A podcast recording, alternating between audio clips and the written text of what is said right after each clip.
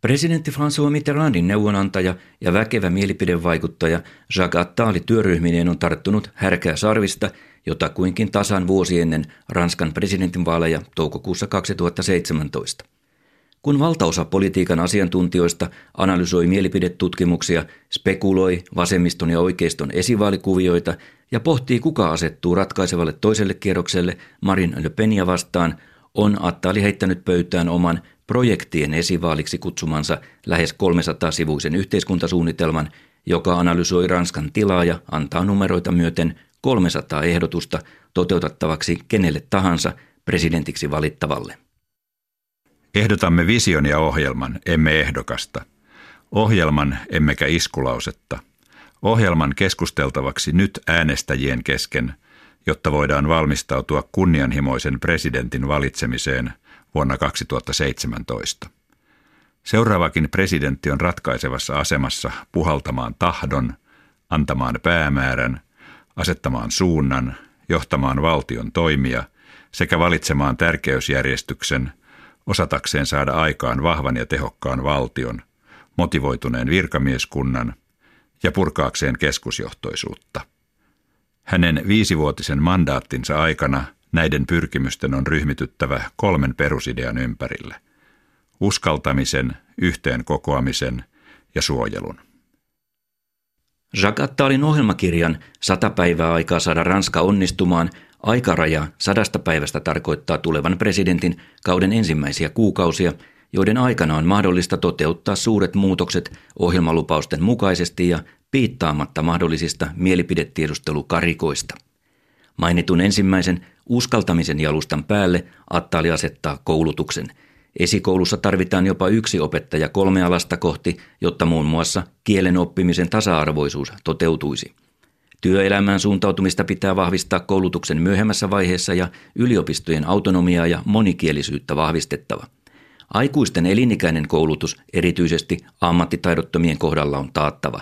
Yhteiskunnan läpi digitalisointi on perusedellytys nykyaikaan ja koko verotusviidakko on Ranskassa purettava. Toinen jalusta, yhteenkokoaminen, tarkoittaa koko poliittisen rakennelman uudelleenluontia. Poliittisesta luokasta on saatava parhaat esille – Presidentti valittakoon kerran seitsemänvuotiselle kaudelle, kansanedustajien määrä tiputettakoon kolmannekseen eli kahteen sataan ja maksimissaan kaksi kautta kaikille vaaleissa valituille. Kulttuurin asema on nostettava yhdeksi tärkeimmistä yhteiskunnassa. Ranskan erityispiirteen tasavaltalaisen maallisuuden asemaa on vahvistettava, rapakunnossa oleva rangaistus- ja vankilajärjestelmä uudistettava kokonaan – ja maahanmuuttajien kielen oppimista on tehostettava roimasti ja tasavallan arvoperusteet opetettava samalla ja kunnolla. Kolmannen eli suojelun peruspilarit Attalin ohjelmassa ovat puolustusmenojen nostaminen vähintään kahteen prosenttiin budjetissa sekä Ranskan aseman vahvistaminen kansainvälisesti muun muassa rakentamalla uudelleen G7, G8 maiden asema, G18 ja talous- ja finanssielimiksi laajennettu G20-elin.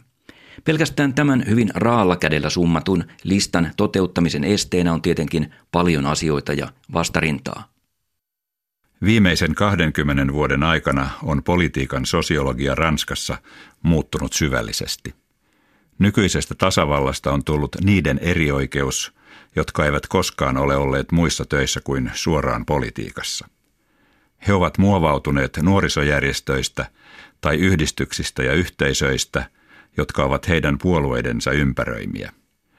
He ovat siis mitä nuorimmasta iästään lähtien olleet politiikan ammattilaisia. Edelleen he ovat asettaneet omaksi edukseen vaaleissa valitun statuksensa hankkimalla erilaisia palkkioita, rahallisia hyvityksiä ja ilmaisia palveluita, suojelua ja eläkkeitä. Tämä on johtanut lukuisiin tuhoisiin seurauksiin ranskalaisessa poliittisessa järjestelmässä – Parlamentaarikot eivät edusta enää yhtäkään sosioammatillista kategoriaa. Ja toisaalta tasavallan parlamentaarikkojen avustajat toimivat yhdessä teknokratiavallan kanssa. Ja kuten tiedämme, tuntemamme poliittinen välinpitämättömyys on teknokraattien aikaansaamaa. Tuttua analyysiä monesta muustakin maasta, mutta Jacques Attali muistuttaa Ranskan todellakin olevan ilman perspektiiviä ja projektia huolimatta siitä, että maa on maailman kuudenneksi suurin talousmahti ja Euroopan kolmonen. Se on kuitenkin Attalin laskelmien mukaan Euroopan viimeinen maa, jossa ei juurikaan ole tehty reformeja vuosikymmeniin.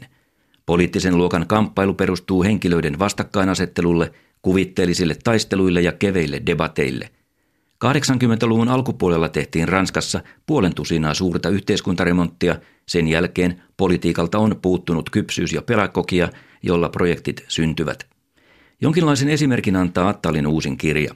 Vuoden aikana siihen tavalla tai toisella otti osaa 10 000 kansalaista mielipiteillään ja kaikkiaan 250 asiantuntijaa kuultiin reformien tarpeesta ja niiden sisällöstä. Valtion instituuttiremontti, koulutusjärjestelmän uudistaminen – koulutusbudjetista kun peräti 40 prosenttia on järjestelmän hallintoa.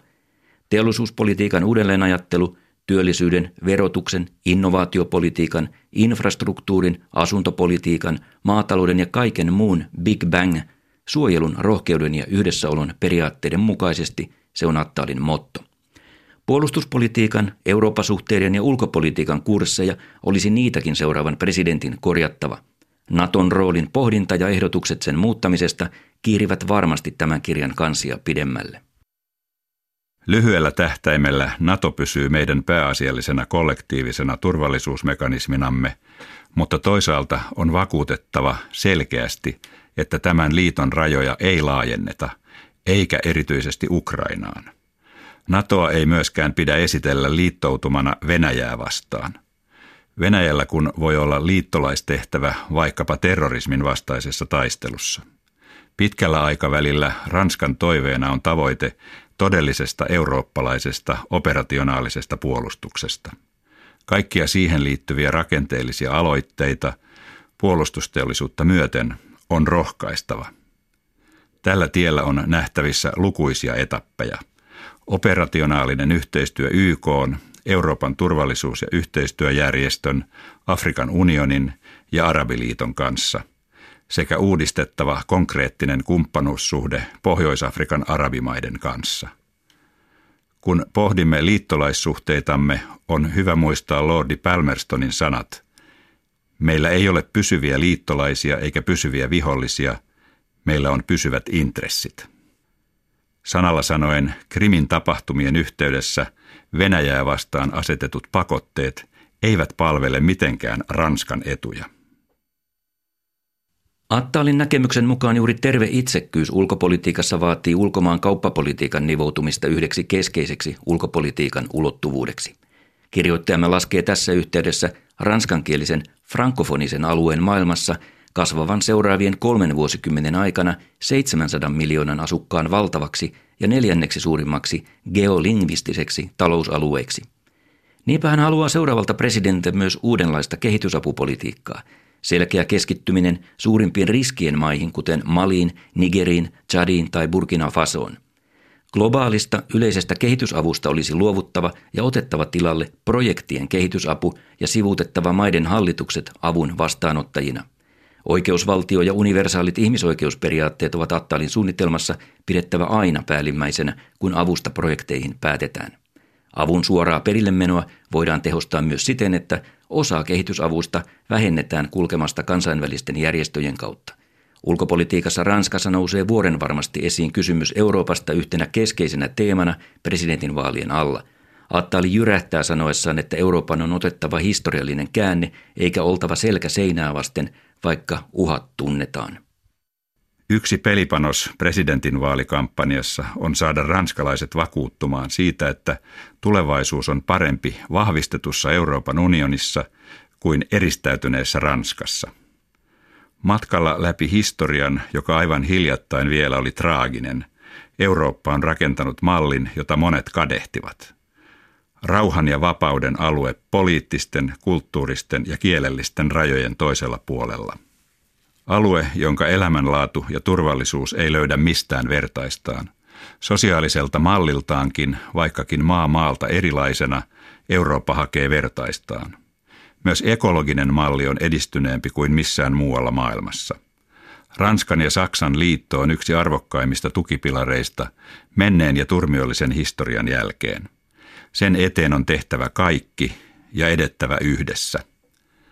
Monien Euroopan menestystekijöiden ei kuitenkaan saa antaa piilottaa eurooppalaisen mekaniikan hengästymistä.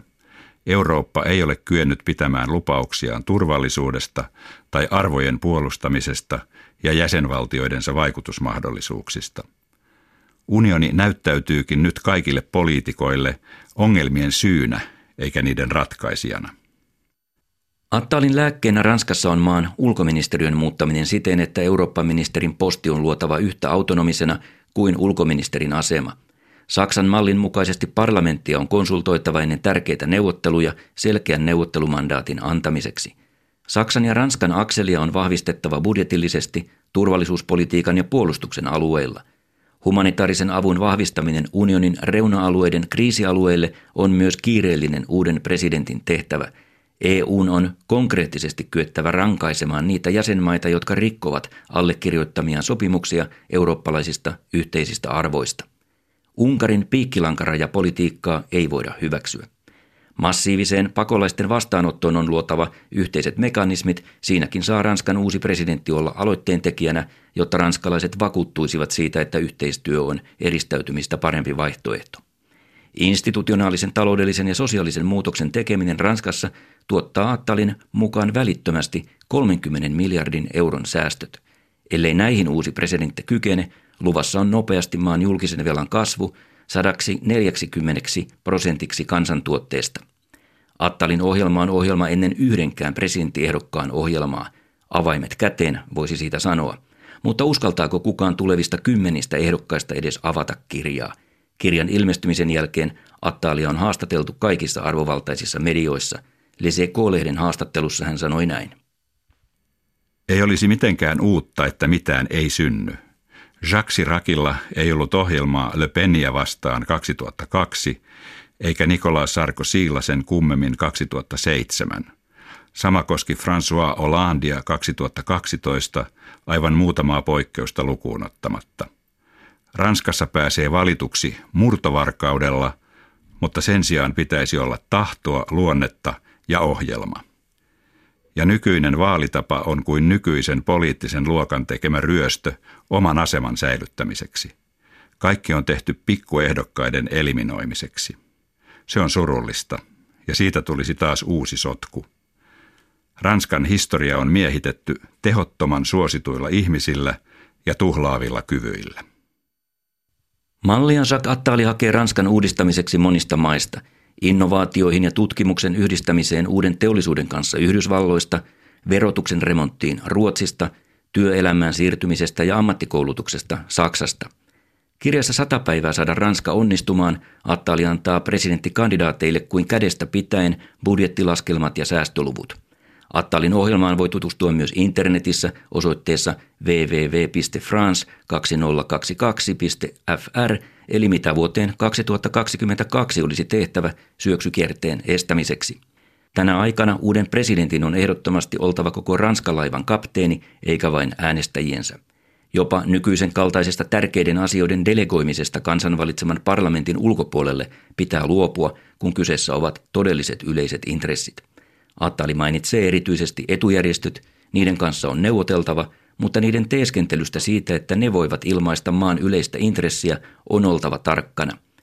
Kirjoittamme mukaan, jos tulevalla presidentillä ei ole attalimaista ohjelmaa tästä kevästä alkaen keskustelun käymiseksi, eikä hän kykene sitä toteuttamaan mandaattinsa ensimmäisen sadan päivän aikana, ei kansallisen luottamuksen palauttamiseen Ranskassa ole mahdollisuutta.